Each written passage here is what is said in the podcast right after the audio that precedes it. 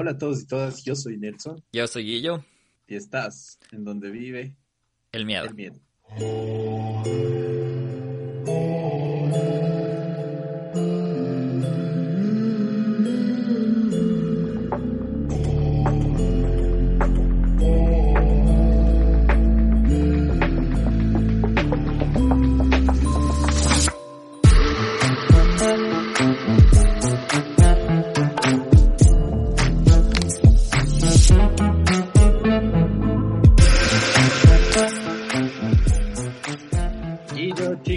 Chicas, hola, ¿cómo están? ¿Cómo les va? ¿Qué tal todo?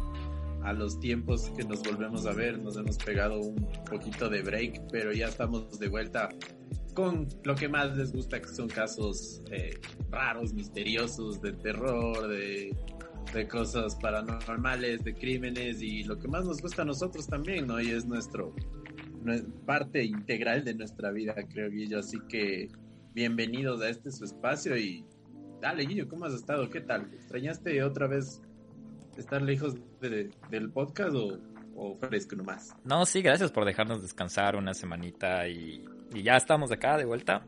Como dijo Nelson, este capítulo es paranormal, para criminal, paranormal, no sé cómo, cómo lo van a bautizar ustedes, pero es de misterio, ya no es mucho del crimen porque ustedes pidieron, hicimos una encuesta en Instagram si querían que esta semana sea criminal o paranormal. Parece que ustedes extrañan lo paranormal y este, esto es acerca de unos casos que están relacionados entre lo paranormal, entre lo criminal y todo. Entonces sí queremos agradecerles por darnos el chance de descansar una semana. Queremos agradecer a la gente que está grabando con nosotros. hicimos también un concurso de una trivia en Instagram. Carlos está con nosotros grabando gracias a esa, a esa trivia, Carlos Valencia. Y también saludar a nuestros Patreon que está la Valeria aquí, la Pau, el el Emiliano que está como ingeniero Vinuesa porque está desde el trabajo y la Denise también que está acá. Entonces, gracias, gracias por, por estar acá con nosotros y...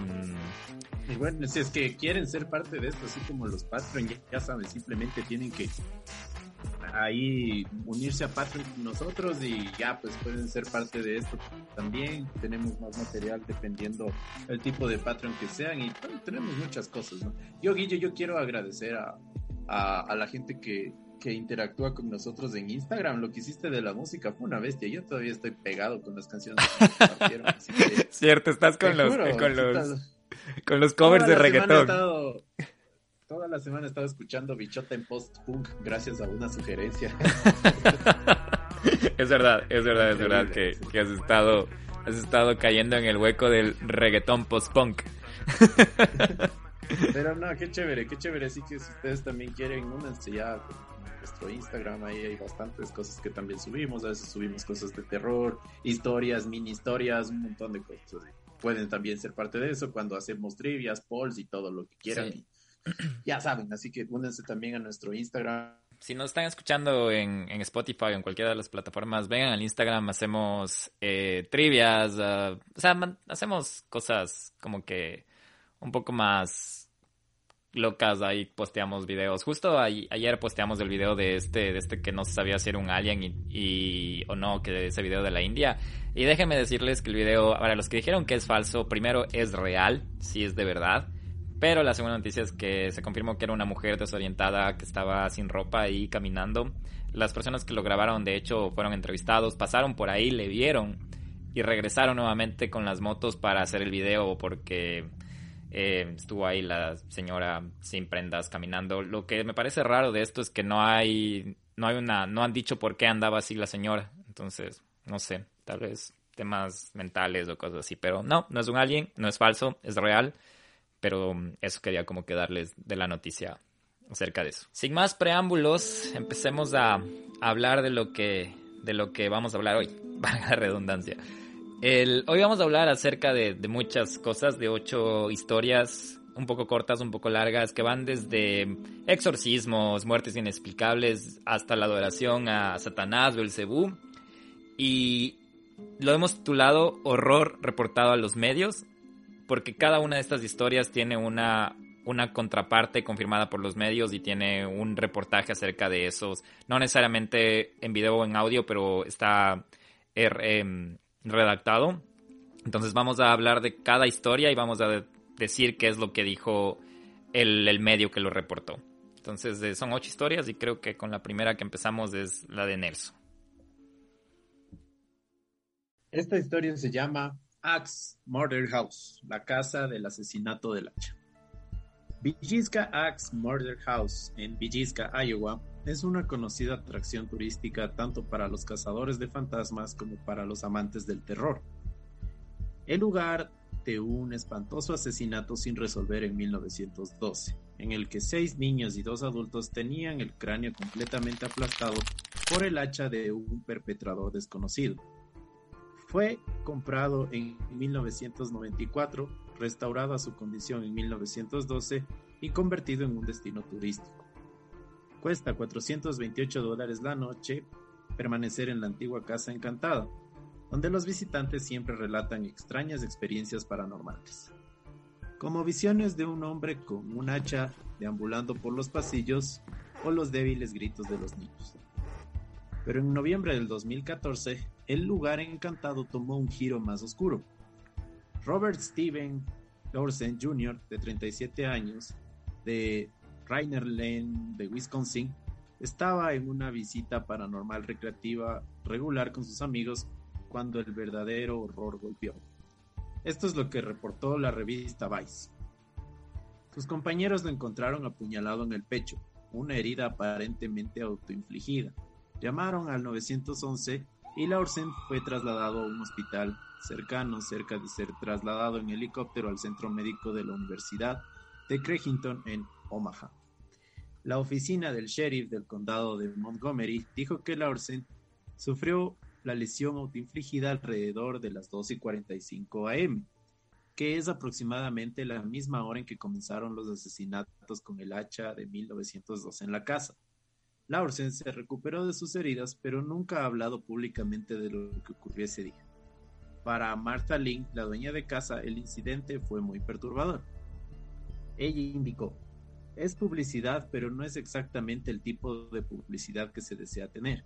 No quiero que la gente piense que cuando vengan a la casa del asesinato de Villesca Arts, algo les va a pasar o que les va a ocurrir algo así. La casa permanece abierta para visitas turísticas y pernotaciones en la actualidad. Te irías a quedar, te irías a quedar en esta casa. Bueno, no está barata la, la, noche también, 428 dólares.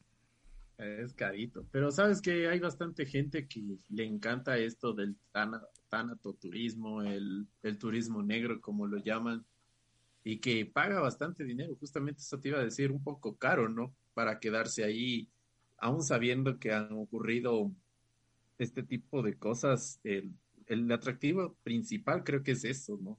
sentirse que uno puede enfrentarle a la muerte desde algún punto de vista, en este caso, digamos, paranormal, porque después de que ocurrió ese asesinato, quizás la gente piensa que hay energías y le puede suceder algo que le haga, haga daño y tal vez salir de eso es lo que les llama la atención, salir ilesos de, eso. Y sabes que justo había escuchado que esa es la, esencia del miedo, que por qué nos hace el miedo tan adictos a, eso, es porque sabemos que prácticamente podemos salir mm, vivos y contarlo, porque la gente que, que sabe que, le, que no va a salir de algo no, no se va a meter a eso. Así que, no sé, ¿tú qué opinas? ¿Tú te irías? Mm, no sé, verás, lo, lo pensaría y lo que me parece raro es que no sé, no sé, no ha habido más reportes acerca de lo que dijo Lorsen, creo que era el nombre, de por qué se apuñaló toda, si fue autoinfligida o no. Pero mm, me hace pensar también en eso de Amityville, que hubo un crimen y un asesinato y que todo, el diablo me dijo que lo haga, ¿no? La típica, la típica excusa que no sé. Y de hecho hay, recién estrenó esta semana, creo, o la anterior, la nueva película del Conjuro y se llama, y se llama The Devil, The Devil Make Me Do It, el diablo me dijo hacerlo y, creo que, bueno, la verdad, estoy solito en la casa, entonces por eso no he visto. Pero sí quiero ver porque es como que es el primer caso, es basado en la vida real y es el primer caso criminal que fue declarado no culpable por posesión demoníaca. Entonces el, culpable no fue culpable, el, el perpetuador, perpetrador, perdón, el perpetrador no fue, no fue declarado culpable porque se alegó a la posesión demoníaca. Entonces ya voy a ver. Estaba pensando ver mañana tal vez, pero no sé quién me quiere acompañar por Zoom a ver la película para no estar solo. no, yo no sé si te conté lo que me pasó el otro día o lo contamos después. Como quieras. De una vez. No, yo creo que, yo creo que después de, la historia que vas a contar tú la podemos contar. Ah, ok, ya. A lo bestia. Bueno, la siguiente historia es acerca de una muñeca y se llama La Muñeca Encantada. Cuando nosotros pensamos en una muñeca embrujada, y de hecho tuvimos un capítulo acerca de muñecos, siempre nos imaginamos ya la, la, la, muñeca miedosa, esta de porcelana, que, que tienen estas caras raras y todo, pero ninguno de nosotros nos, nos hemos imaginado que una de estas muñecas puede ser una que tengan nuestros sobrinos, tengan nuestros primos o nuestros propios hijos, o que nosotros como padres eh, lo, les hayamos comprado, ¿no? Eh, y este es el caso de una muñeca que era una figura de Frozen de Elsa de Disney, que fue regalada en la Navidad de 2013 en el área de Houston. Y esta fue noticia a principios del anterior año, a principios del 2020, cuando aparentemente se convirtió en una muñeca embrujada. Según Houston News, la muñeca recitó frases de la película Frozen y cantó Let It Go o Libre Soy cuando se presionaba un botón en su collar. Durante dos años lo hizo en inglés, dijo la madre Emily Madonia. En 2015 empezó a hacerlo alternando español a inglés. No hubo un botón que los cambiara, fue simplemente aleatorio. La familia ha tenido la muñeca durante más de seis años y nunca ha cambiado las baterías. La madre dice que la muñeca comenzaría a hablar y cantar al azar incluso con el interruptor apagado. La familia decidió tirar la muñeca espeluznante en diciembre de 2019. Semanas después la encontraron dentro de un banco de su sala de estar los niños insistieron en que no la pusieron allí, y yo les creí porque no hubieran buscado en la basura afuera, dijo Madonia a Houston News. En ese momento, Elsa dejó de cantar la versión en inglés de Let It Go por completo, hablando solo en español cuando se presionaba.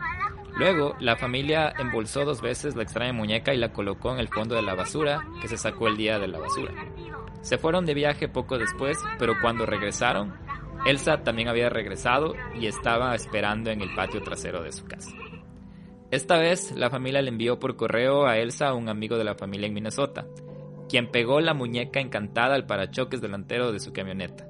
No parece haber regresado a Houston todavía, según la última actualización en febrero del 2020. En Facebook no se sabe nada más de la espeluznante muñeca, y esa es una historia de las más recientes que encontramos acerca de muñecas poseídas o encantadas. A mi hermana Ana y a mí nos gusta jugar en la nieve dentro del castillo. Hijo de madre. Libre ¿te acuerdas? Yo, me, haces, me haces acordar de nuestro capítulo de las muñecas y justo estaba pensando en que ¿será que se acabó ya la maldición de las cosas encantadas tipo muñecos, tipo cosas así, tipo, tipo las, las mecedoras, los ponis, de, de, los, de los niños. ¿Sabes? O...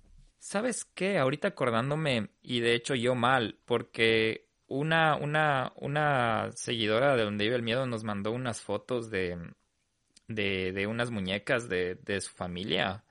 Voy a buscarlas y ver si las publicamos un día y horribles. Así horribles como las que te estás imaginando. Pero no sé, es verdad, no sé si pasó de moda, no sé qué, qué pasó con estos, con estas posiciones de, materiales inertes, ¿no? Como las muñecas, como no sé, no sé la verdad que, que no se ha escuchado mucho al, en, la, en la actualidad, más bien estamos más, hay muchos videos de TikTok que no sé si son de verdad o no, pero que tienen presencias paranormales. Y justo estaba investigando la anterior semana acerca de estos videos de TikTok porque, mm, no sé, sería como que chévere ya empezar a subir como un poco de, videos de tipo reel así al Instagram. Entonces, veamos cómo, cómo nos va, podemos ir investigando. Así que, y a ti te gustan esos videos, Nelson, pero no sé si te arriesgas a buscarlos. Entonces, también puedes ahí estar echándole, echándole un ojo. Ya les voy a buscar. Y justo eso es lo que te quería contar, lo que me pasó el otro día. Pues estábamos aquí en la casa, ¿no? Eh, con mi novia estábamos ya ahí frescazo, todo bien, en la, en la noche ya más relajados, ya, no sé, ya como que ya descansando un poco. Y estábamos viendo la tele, ¿verdad? Y no sé, o sea, yo, yo sentí que algo se movió. Yo dije, o sea, de ser, no sé, un viento o, o una luz de un carro o algo. Oye, Guillo, pero en serio, fue una sombra que se metió por el techo. O sea, fue una sombra, era una sombra. Y yo me quedé, pero frío, dije, miércoles. Y yo le vi a ella y le dije, ¿viste? Y ella me dice, ¿viste? Fuera una sombra, se metió por el techo. Pero Guillo, o sea, ¿cómo, cómo una sombra se mete por el techo? A ver, a ver, a explícame eso. Y yo lo único que recuerdo que, que fui, que vi, perdón, era, era eh, la parte de una cola. O sea, que era como una, una cola de, de, serpiente o de gusano, no sé, o sea, era como algo así, pero, pero recuerdo que era, era una sombra media negra, como pesada, así. Y yo te juro que me asusté ya, bueno, tú me conoces que soy bien, bien asustado, y yo digo, al menos estas cosas a mí no me, no me llaman mucho la atención, o sea, ese rato me quedé, o sea, callado, callado.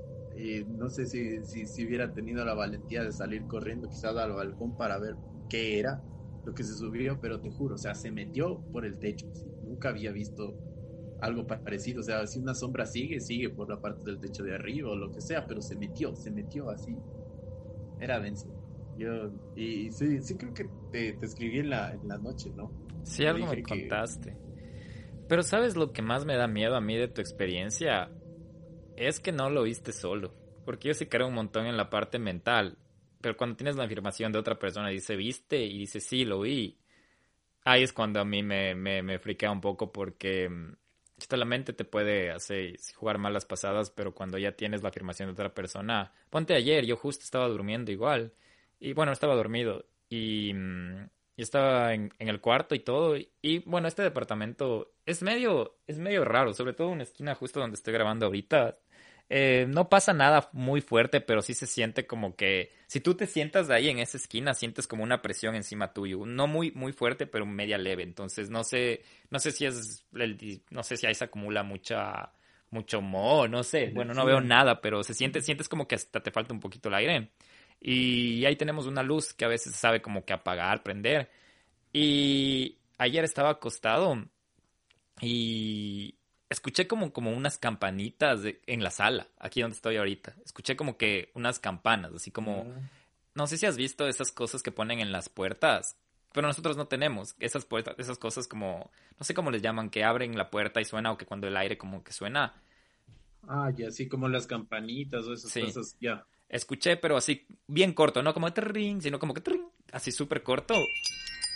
Y dije, estoy loco, y como estoy solo, pensé que fue mi cabeza y ya no, ya me, me, me acosté, me, no vine a ver qué, qué, pasaba ni nada, más bien solo me quedé acostado en la cama, pero no pude dormir, a las 3 de la mañana me levanté y tenía full frío en los pies, un montón de frío en los pies y yo soy bien, bien dormilón.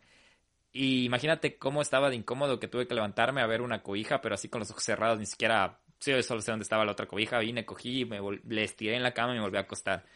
Y estaba pensando justo, ¿será? ¿Será que, que, que, el, que hay algo? ¿O será que la cabeza me está jugando malas pasadas? Porque la verdad, últimamente no tengo ninguna experiencia así paranormal fuerte. No, y eso te digo, a mí me sorprende, porque yo no, no soy mucho de creer en eso, pero uno no cree hasta que ve, ¿no? Y sí. como tú dices, lo, lo que me reafirmó alguien más fue lo que más miedo me dio, porque ese rato dije, ah, de haber sido, no sé, el reflejo de algún bicho, del, del no, pero no, o sea, ya después ya se sentía mm, el ambiente medio, medio feo y toda la cosa. No sé si es por, por o sea, mental o, porque en verdad hubo algo o lo que sea. Y, desde ahí estoy, pasó creo que el, el, viernes anterior y hasta ahorita sigo yo con miedo. La noche también me da, cojo, apago la luz y me voy corriendo. Porque si no, dije, de ley me agarra algo por ahí. Pero no, qué bien. ¿Ustedes qué piensan? Ya saben, así que los que están escuchando, coméntenos si tienen sí. más historias. Yo creo que ya vamos a ir subiendo esas fotos también de, de la persona que nos envió. Justo. Eh, las fotos de las muñecas, pero. Justo la Cintia que está grabando con nosotros dice que ella también tenía una muñeca de Dolly y Chucky. Yo tenía una, dice, tengo miedo, yo tenía una muñeca de Dolly después de ver Chucky. Mi mamá tuvo que esconderla en su trabajo, no podía estar en la casa mientras Dolly esté ahí. Primero, ¿por qué tenías una muñeca de Dolly? Eh, el ingeniero Vinuesa, Emiliano, dice que eh, justo esta semana hubo un problema en su familia con un muñeco del duende. Y esa cosa nos dice que se llama chismosa de puerta. Bueno, sigamos, Nelson. La siguiente historia es tuya. Listo, esta historia se llama Un exorcismo mortal. En agosto de 2016, en el norte de Londres, Kennedy Ife, de 26 años, comenzó a actuar de manera extraña y agresiva después de un dolor de garganta. Según los informes, mordió a su padre, amenazó con cortarle su miembro y se quejó de que tenía una pitón o una serpiente dentro de él antes de que su familia lo atara a una cama con una fuerza excesiva. Esto es lo que informó la BBC acerca de este caso. Luego, la familia se dispuso a internar, curar a Kennedy a través de la oración durante los próximos tres días. Esto fue lo que le dijo tribunal. Está claro que esa cosa estaba en él. Lo que creíamos era un demonio, porque no era natural. Claramente estaba tratando de matarlo. Tuvimos que sujetarlo por sí mismo. Estaba claro que si no lo detenemos podría haber intentado dañar a más personas de nuestra familia. Kennedy Ife había estado atado a su cama durante tres días sin, sin atención médica cuando su hermano llamó a los servicios de emergencia, explicando que Kennedy Ife se quejaba de deshidratación. Parecía haber desarrollado problemas respiratorios y fue declarado muerto a las 10 y 17 de la mañana. Esto fue lo que informó el Independent, que es otro medio de comunicación. Indicó lo siguiente. Mientras la policía estaba en la casa, Colin Ife supuestamente llevó a cabo un intento de resurrección, cantando y rezando por el Señor.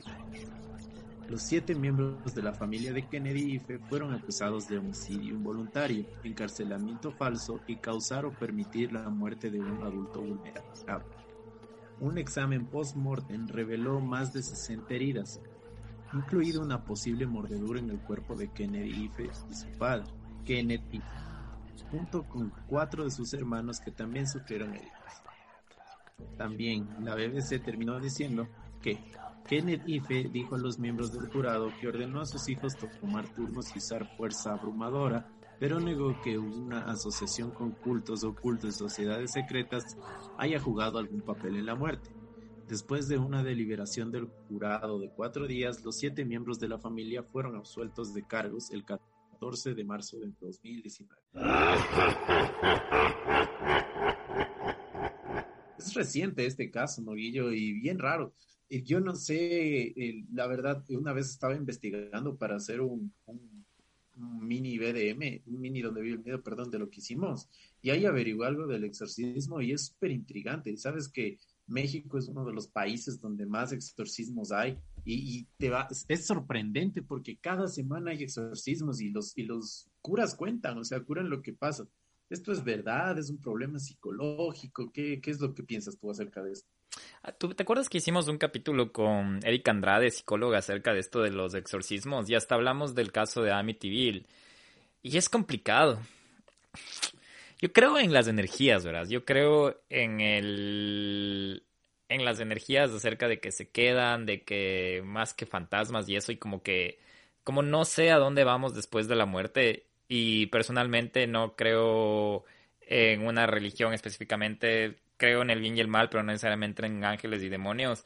Pero yo creo que cuando pasa esto se involucra también mucho la parte religiosa de la iglesia, entonces ellos también como que para crear credibilidad validan estas, estas cosas que tal vez fueron como, como, como mentales, pero lo, lo, lo validan como en la parte espiritual, porque les conviene, ¿no? Y ahí es cuando llegan estas decisiones y todo. Yo personalmente creo que es más mental que de posesión.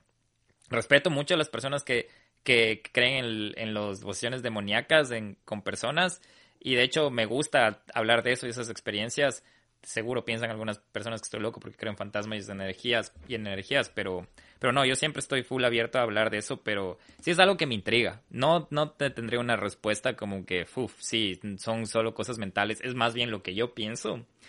Pero si alguien valida que sí hay la posición demoníaca y hay videos, como tú dices, yo he visto videos, justo buscando videos acerca de, de, de para hacer TikToks, no, para hacer reels en, en Instagram Hay unos videos súper perturbadores, ¿verdad? Que te juro ni yo pude ver, ni yo pude ver y eso que no soy el más valiente del mundo, pero, pero sí me interesan estas cosas y no pude ver. Y se me ocurrió tal vez ver si en las fogatas virtuales, Nelson, y no sé si te animas porque va a estar denso, podemos, podemos ver... ¿Exorcismo en vivo? Hacer un exorcismo en vivo. No, como que ver, ver estos videos así a mí me gustaría ver con más gente. Estos videos no pude ver solo. Como que hacer una reacción. Exacto, como que reaccionar así entre en, la fogata, así como que acerca de videos, hacer una compilación de videos densos y asustarnos un, rato, pero con todos. ¿Sabes qué? A mí, a mí lo que más me llama la atención es que varios medios de comunicación importantes es como que le dan relevancia a esta noticia, porque digamos, por ejemplo, medios como la BBC se supone que son un poco más serios en este tipo de temas y los ponen como noticia, igual de Independent, son eh, medios de comunicación que se dedican más a la parte social y política. Y si le ponen atención a este tipo de cosas, eh, no de ser por simple amarillismo o por o porque simplemente el caso no tiene no tiene relevancia, o sea, yo creo que es porque por algo, ¿no? Por algo que hay algún informe policial que quizás lo pueden ocultar o algo. Y otra cosa también, no sé si te recuerdas que nos habían nos habían recomendado este documental de Netflix que es el, el, Padre Amor. Ah, sí, no lo he visto, pero es cierto que nos recomiendo. Yo lo vi, es súper perturbador. Los sonidos que hace la señora que está poseída, la que le hacen el exorcismo, es denso. Yo no, yo, o sea, no les voy a decir que no pude dormir, porque sí pude, pero esos sonidos que hacía esa señora se me quedaron siquiera, siquiera unos cuatro o cinco días en la cabeza.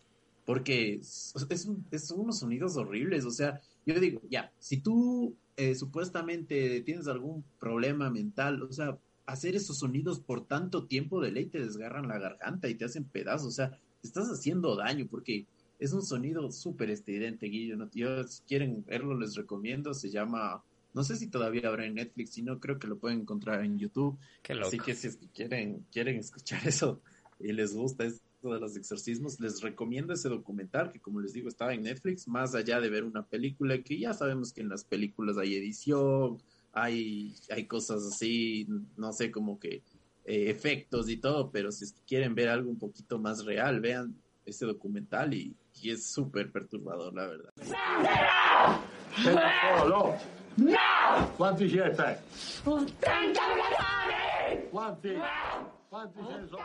Oye, antes de seguir con la otra historia, algo que solo quiero agregar es como volviendo a las películas. ¿Sí sabías vos que mm, en estas películas de paranormales como el conjuro y esas cosas, la Iglesia Católica es una de las primeras involucradas en aportar dinero para que se realicen? Es loquísimo porque imagínate el poder que tienen y ellos invierten eso, meten dinero en las películas de terror porque a la final les a muchas personas les llega esto a tener más fe en, el, en la salvación.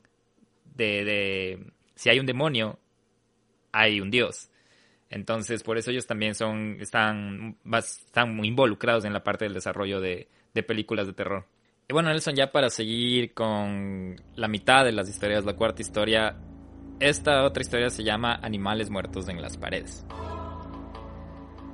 Cuando la familia Bertus decidió aislar térmicamente su casa en Auburn, Pensilvania en 2015, descubrieron que ya lo habían hecho antes, pero con decenas de cadáveres de animales muertos. Como le informó Fox, los animales muertos estaban envueltos en periódicos de las décadas de 1930 y 1940 y se encontraban entre las especias y otros artículos a medio usar. Después de retirar los elementos, enviaron cientos de artefactos y cadáveres a un experto en Kutztown. El experto atribuyó los animales podridos a sus paredes al powwow o magia holandesa, un ritual originario de la cultura de los holandeses de Pensilvania para tratar dolencias y obtener protección física y espiritual. Los holandeses de Pensilvania eran un grupo de colonos de habla alemana en Pensilvania en los años 1600 y 1700 y a menudo son de fe luteriana menonita o Amish. El Washington Post señala esto sobre la magia del powwow. Muchos de los hechizos tratan sobre el cuidado de ganado, la búsqueda de agua o el tratamiento de enfermedades menores, lo que refleja las condiciones y preocupaciones de los primeros colonos estadounidenses. Pero el powwow también tiene una tradición de hechizos más oscuros e incluso de cosas como conjurar demonios. Un ritual notable en su tradición es este maléfico para crear lealtad en un perro. Para unir el perro a una persona siempre que no se haya usado nada más para lograrlo, intenten extraer un poco de sangre y dejen que el perro se coma junto a su comida y así el perro se quedará contigo siempre. El moho encontrado en los cadáveres podridos en la casa de Bertrudes ha causado enfermedades entre los miembros de la familia y dicen que el olor de estas pieles aún no ha desaparecido. Debes intentar este ritual, Nelson, de, darle tu sangre a tu perro para que se quede. Pero hablando un poquito de eso, no es la única cultura, digamos, que he escuchado que les hacen sangrar a los perros para motivos de culto, motivos de magia porque eh, también he escuchado, por ejemplo, que los gauchos, de hecho, les cortan las orejas a, sus perros, pero para, para guardar la sangre y para que les cuiden, como tú dices, para siempre, ¿no? Pero no sé, es la no es la primera vez que te digo que escucho esto en la, en la, cultura, en la idiosincrasia de las personas. Y también me, me parece también relevante, y vuelvo a recalcar, que medios como el Washington Post y este tipo de cosas le den atención a, a estos casos, ¿no? Es, es la parte del plus, es súper interesante. Sí, es loco, es loco. Bueno, por eso le titulamos a este capítulo horror reportado a los medios, porque sí llama la atención de que, que, estos eventos hayan sido reportados por, por medios internacionales como el Independent, la BBC, Fox, hablamos de Houston News, um, Washington Post creo que fue el anterior, pero bueno, eso es valida un poco de que no son historias falsas, ¿no? Vamos con la siguiente entonces. Esta es nuestra quinta historia y se titula La adoración al diablo en Florida. Amigos notaron que Daniel Harkins, una maestra de escuela de 35 años cerca de San Petersburgo, Florida, comenzó a actuar de manera extraña en junio de 2002, desarrollando un interés en los rituales demoníacos. Poco después fue arrestada por abuso de siete de sus exalumnos, como informó el Tampa Bay Times. Daniel Harkins les dijo a los niños que necesitaban librar sus cuerpos de demonios mientras el grupo se reunía antes del anochecer del sábado alrededor de una pequeña fogata cerca del muelle de San Petersburgo.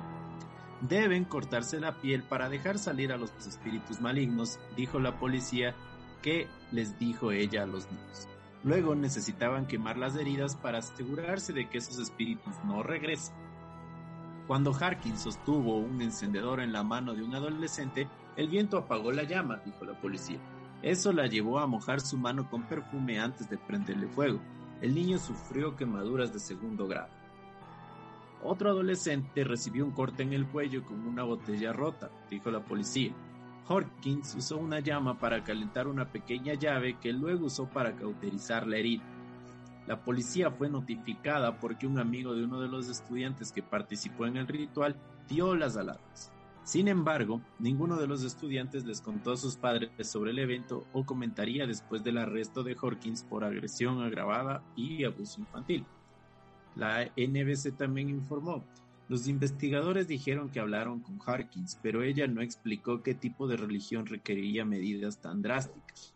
Ella no nos ha informado exactamente qué estaba tratando de lograr con eso, dijo Puetz, del Departamento de Policía de San Petersburgo.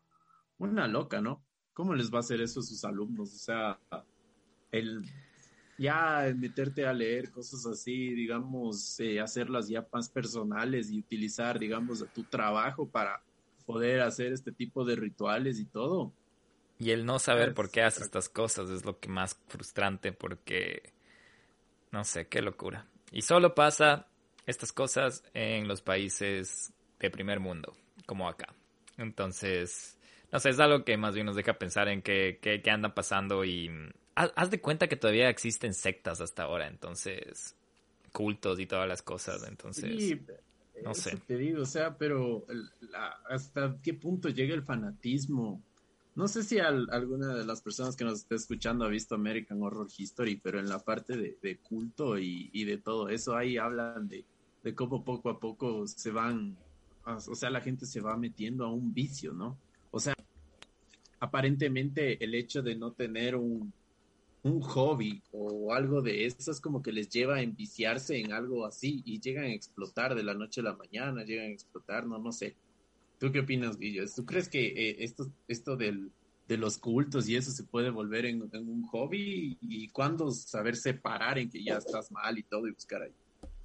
Ay, no sé, es que, bueno, ahorita lo bueno de la tecnología y de la vanguardia actual es que tenemos un montón de, alternativas que distraernos. Yo creo que muchos de estos cultos pasaban en, la, en las épocas más antiguas porque como tú dices, a veces entrabas a un culto por sentirte aceptado o porque tienes una idea...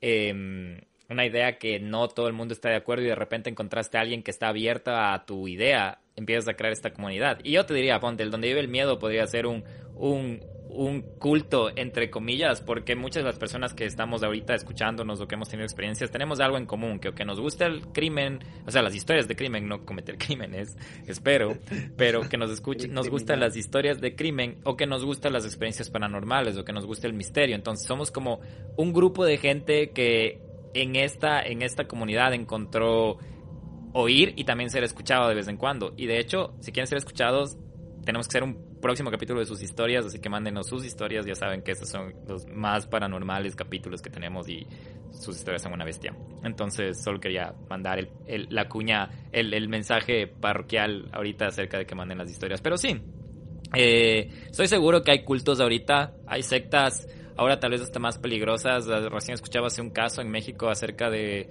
un motivador, coach de vida que estaba más bien abusando de las, de las personas que iban.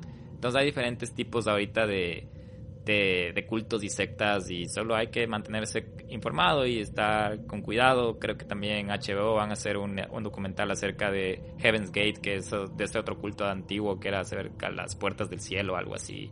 El, el, que se les hicieron suicidarse supuestamente porque ya llegaba el día final y toda la cosa. Súper interesante eso también. Hay, no sé cómo cada persona se va metiendo en un mundo del cual después no puede salir Qué locura. Y al final acaban en crimen, ¿no? Como el suicidio masivo o, agresiones de otras personas y toda la cosa. Pero bueno, sigamos con la sexta historia y estoy seguro que esta historia la mayoría de los que nos escuchan y que, que les encanta el crimen y lo paranormal saben acerca de esto. Y la sexta historia es acerca de la muerte de Lisa Lam. Elisa Lam fue vista por última vez el 31 de enero del 2013 en el vestíbulo del Hotel Cecil en el centro de Los Ángeles. Estaba de vacaciones por la costa oeste, documentaba el viaje de su blog, en su blog y se comunicaba con sus padres todos los días. El 31 de enero esas llamadas cesaron. Lam había desaparecido. Pronto la policía se involucró y sus padres llegaron para ayudar con la búsqueda. No tenían nada. Ese febrero la policía de Los Ángeles publicó imágenes de vigilancias del ascensor de Lam antes de su desaparición. Las imágenes muestran a Lam comportándose de manera extraña en el ascensor, pareciendo hablar con personas invisibles, mirando por la esquina de la puerta, agachada en la esquina y abriendo y cerrando la puerta. Pero lo que está sucediendo exactamente en ese video genera más preguntas que respuestas. Las teorías van desde episodios psicóticos hasta posesión demoníaca y asaltantes desconocidos que estaban fuera de la vista de la cámara. Alrededor de este tiempo los huéspedes del hotel comenzaron a informar que sucedían cosas extrañas en el suministro de agua del Hotel Cecil. CNN informó, la ducha fue horrible, dijo Sabina Bach, quien pasó ocho días allí durante la investigación. Cuando abrías el grifo, el agua se puso negra primero durante dos segundos y luego volvió a la normalidad. El agua del grifo tenía un sabor horrible, dijo Bach. Tenía un sabor muy raro y dulce y repugnante. Es un sabor muy extraño, apenas puedo describirlo. Pero durante una semana nunca se quejaron. Nunca pensamos nada de eso, dijo. Pensamos que así era aquí. En la mañana del 19 de febrero, un empleado del hotel se subió al techo y usó una escalera para investigar los tanques de almacenamiento de agua del hotel.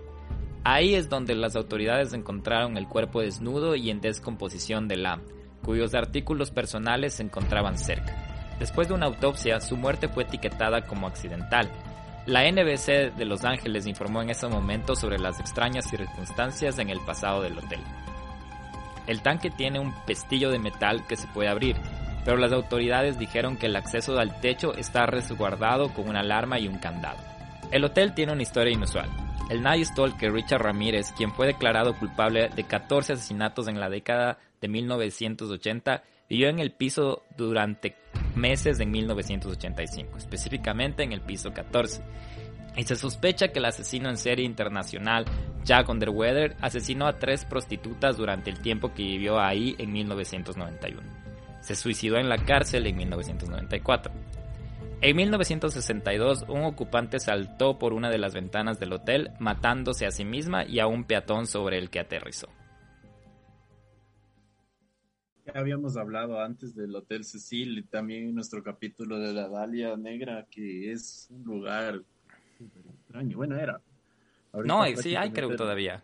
Sí, pero lo vendieron para otros fines. Ya creo que van a ser o departamentos o creo que van a ser una, una empresa ahí. Eh, está vendido el Hotel Cecil ahora a unos millonarios y más que nada del barrio, ¿no? De que esto es un verdadero barrio, barrio, barrio de gángsters que en esta área ah, había venta de drogas y había un montón de cosas clandestinas y de hecho incluso la, la Dalia Negra sabía lo que, lo que había pasado por ahí, que había un doctor que les operaba. El Hotel Cecil es un lugar súper importante dentro de la parte del misterio y, en general el, toda el área esta de, la parte sucia de, de Los Ángeles no sé, a mí el, crimen que más me ha impactado del Hotel Cecil es el que contaste al final, que, que la, la, esta persona se lanzó porque había tenido problemas mentales y le terminó matando a un,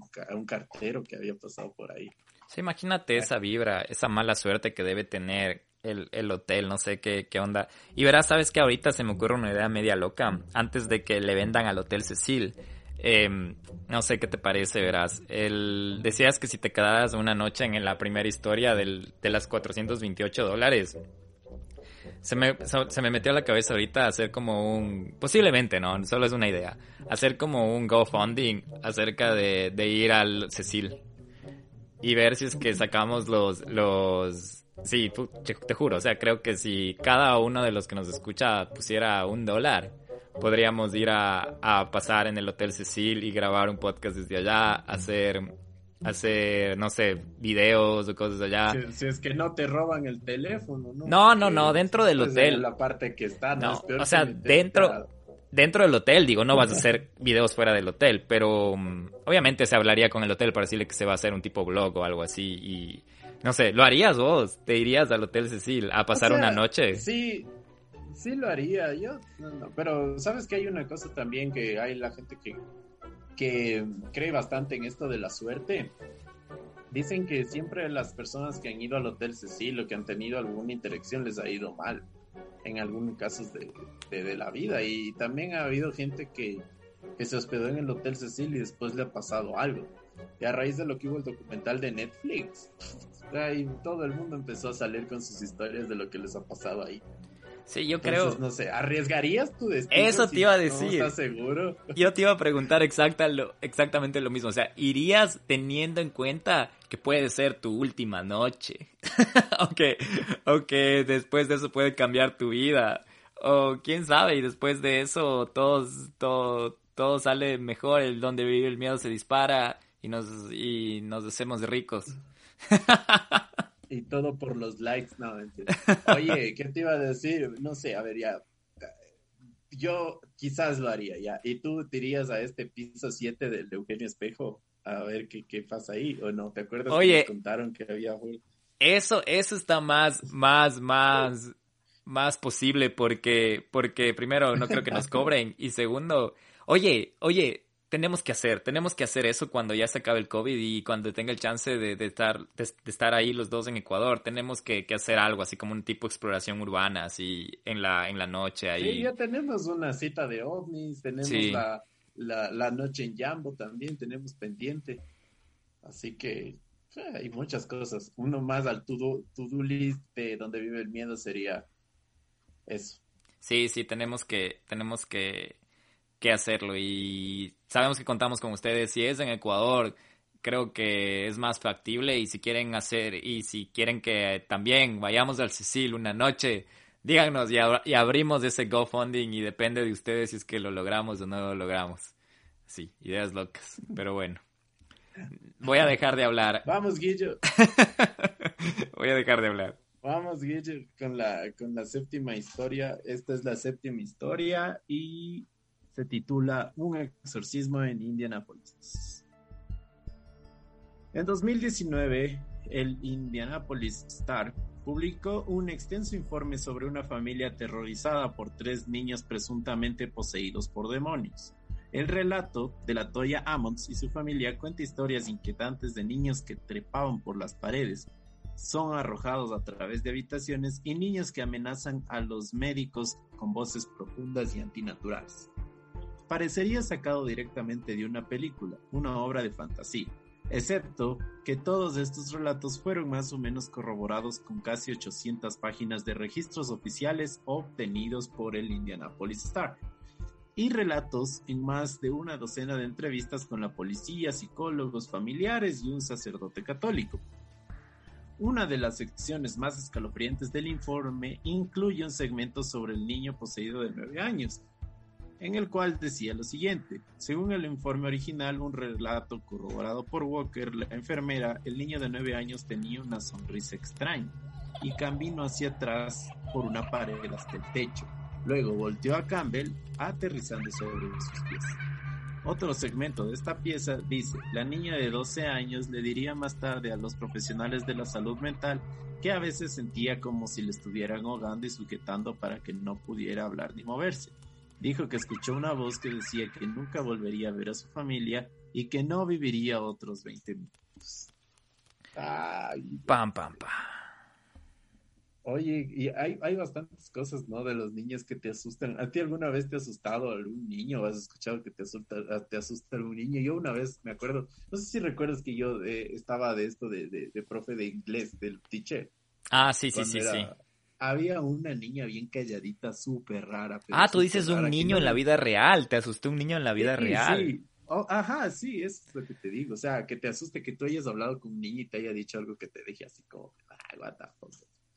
O sea, eso te digo, ya, cuando yo estaba ahí en, en esto de, cuando estaba siendo profesor de inglés de los niños, eh, había una niña que era súper rara, nunca hablaba, o sea, nunca hablaba, era como que todos los niños eran bien juguetones y todo, y dibujaban, y ella hacía dibujos, no así como digamos todo negro, ni nada como en las películas, ¿no?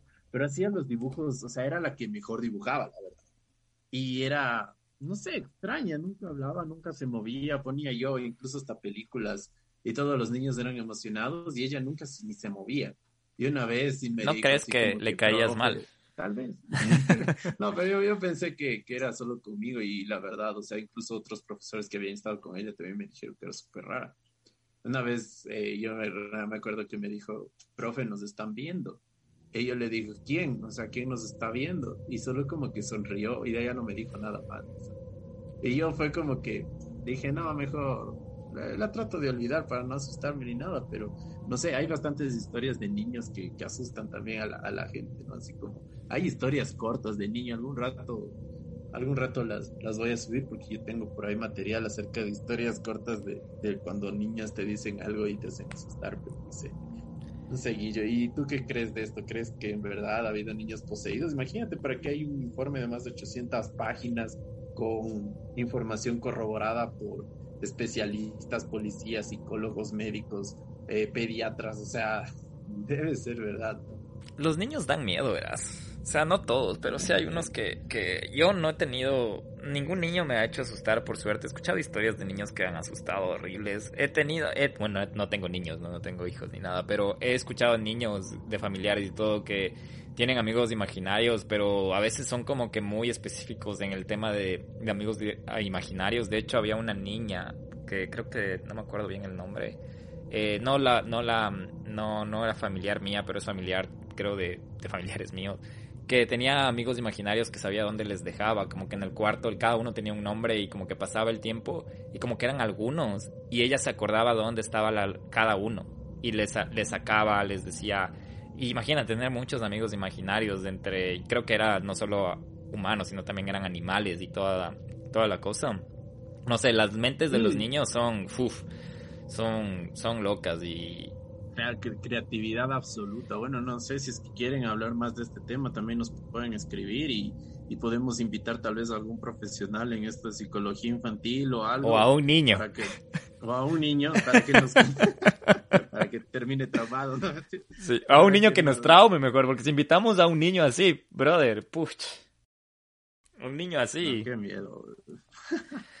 no, no sé si es que quieren, no sé, ahí podemos podemos eh, arreglar con alguien porque sí creo que tenemos bastante gente que nos escucha que son psicólogos y todo y, y a ver si es que a ellos les ha pasado alguna cosa de estas también y que nos comente desde su punto de vista. O, o, a los padres gang y a las madres gang del miedo gang, que, mm, que si tienen su, su hijo que está como, como medio extraño, o si tienen amigos de su hijo que ustedes piensan que, que le han dicho ve Jaimito, ve Nelsito, no te lleves con ese, ese, ese, ese niño medio diabólico porque se ríe bien feo. Y cosas así, ¿no? Entonces cuéntenos, cuéntenos. Sí sería interesante hablar. Oye, hagamos, tenemos que hacer uno de niños diabólicos, un, un capítulo de niños poseídos y de niños. Uf, está bueno. Ya, buena idea, buena idea, buena idea. Dale, Guillo, creo que. Sí, sí, nos eh, estamos hablando demasiado en este capítulo. Pero bueno, Llegamos a la última, a la última historia acerca de horror reportado a los medios y esta se llama El asesinato suicidio de Utah. En septiembre de 2014, un adolescente de Utah regresó a su casa y encontró a sus padres y tres hermanos muertos. En un cuaderno se había garabateado una lista de tareas pendientes en las páginas. La lista parecía como si los padres se estuvieran preparando para irse de vacaciones. Elementos como alimentar a los mascotas y encontrar a alguien a quien cuidar la casa estaban escritas. Esto informó The Salt Lake Tribune. Parecía ser un asesinato-suicidio, pero no había una nota de suicidio, ninguna indicación previa de que harían esto, ninguna explicación. La policía no pudo averiguar por qué dos padres se suicidarían y tres de sus cuatro hijos también. Durante un año nadie supo exactamente qué le pasó a la familia o qué llevaría a los padres a hacer algo tan impensable. En enero, la policía dio a conocer más detalles escalofriantes sobre el caso. Según relatos de familiares y una investigación policial, los padres estaban motivados por la creencia de que se acercaba el apocalipsis y una obsesión por un asesino convicto, como informó el Washington Post. Amigos y familiares dijeron a la policía que los padres estaban preocupados por el mal del mundo y querían escapar de un apocalipsis pendiente, pero la mayoría asumió que solo querían mudarse a algún lugar fuera del área. Los investigadores también encontraron cartas escritas por Christy Strack a uno de los asesinos convictos más infames del estado, Dan Laferty, quien fue condenado en 1984 por el apuñalamiento fatal de su cuñada y su hija de un año. Según el testimonio del juicio, mató a las víctimas por orden de su hermano Ron Laferty, quien afirmó haber tenido una revelación de Dios. La historia se convirtió en un libro llamado Bajo la bandera del cielo. La policía dijo que Christy Strack se hizo amiga de Dan Laferty y que ella y su esposo incluso lo visitaron en prisión.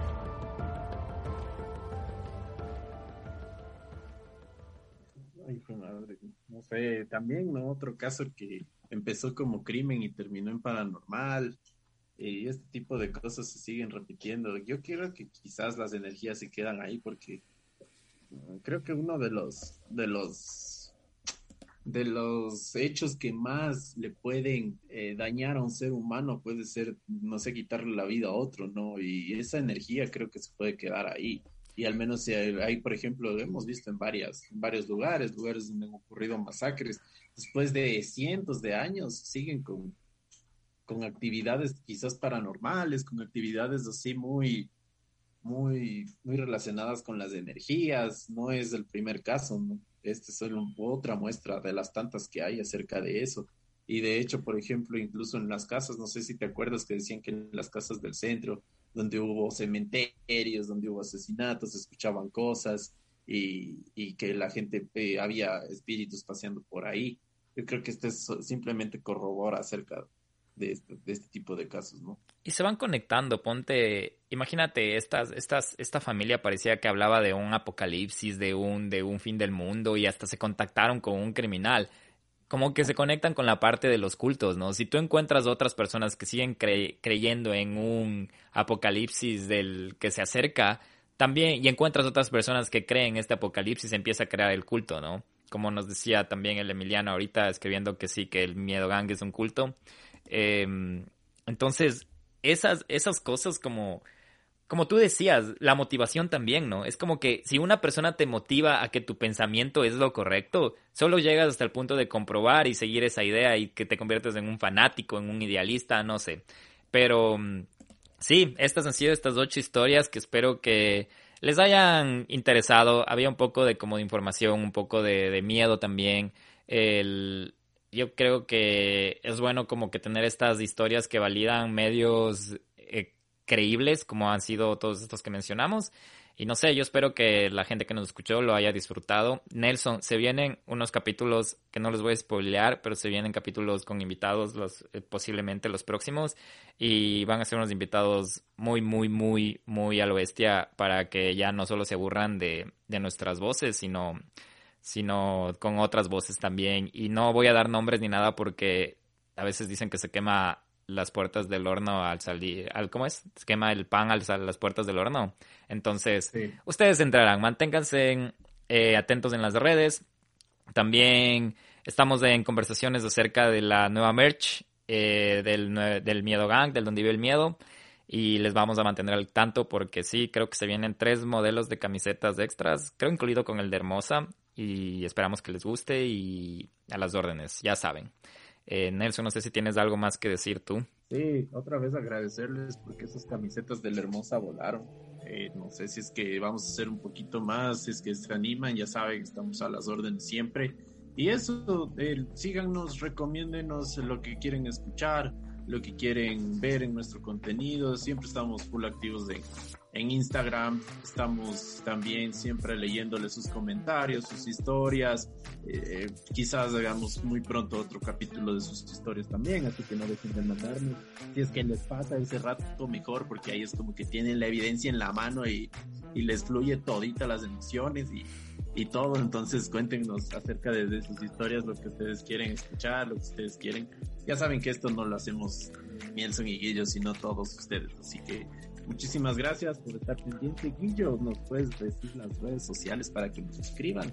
Sí, eh, solo agregando lo que tú dijiste, acuérdense que hay diferentes maneras de apoyar al Miedo Gang, no solamente desde el Patreon, no, no tienen que hacerse Patreon, pueden compartir, pueden escuchar, pueden eh, hablar con sus amigos si saben algo que les gusta. Entonces no se olviden de compartir, seguirnos en redes, en arroba donde vive el miedo, en Instagram, escribirnos lo que ustedes quieran por Instagram o por nuestro correo, sus historias de donde vive el miedo podcast arroba gmail.com.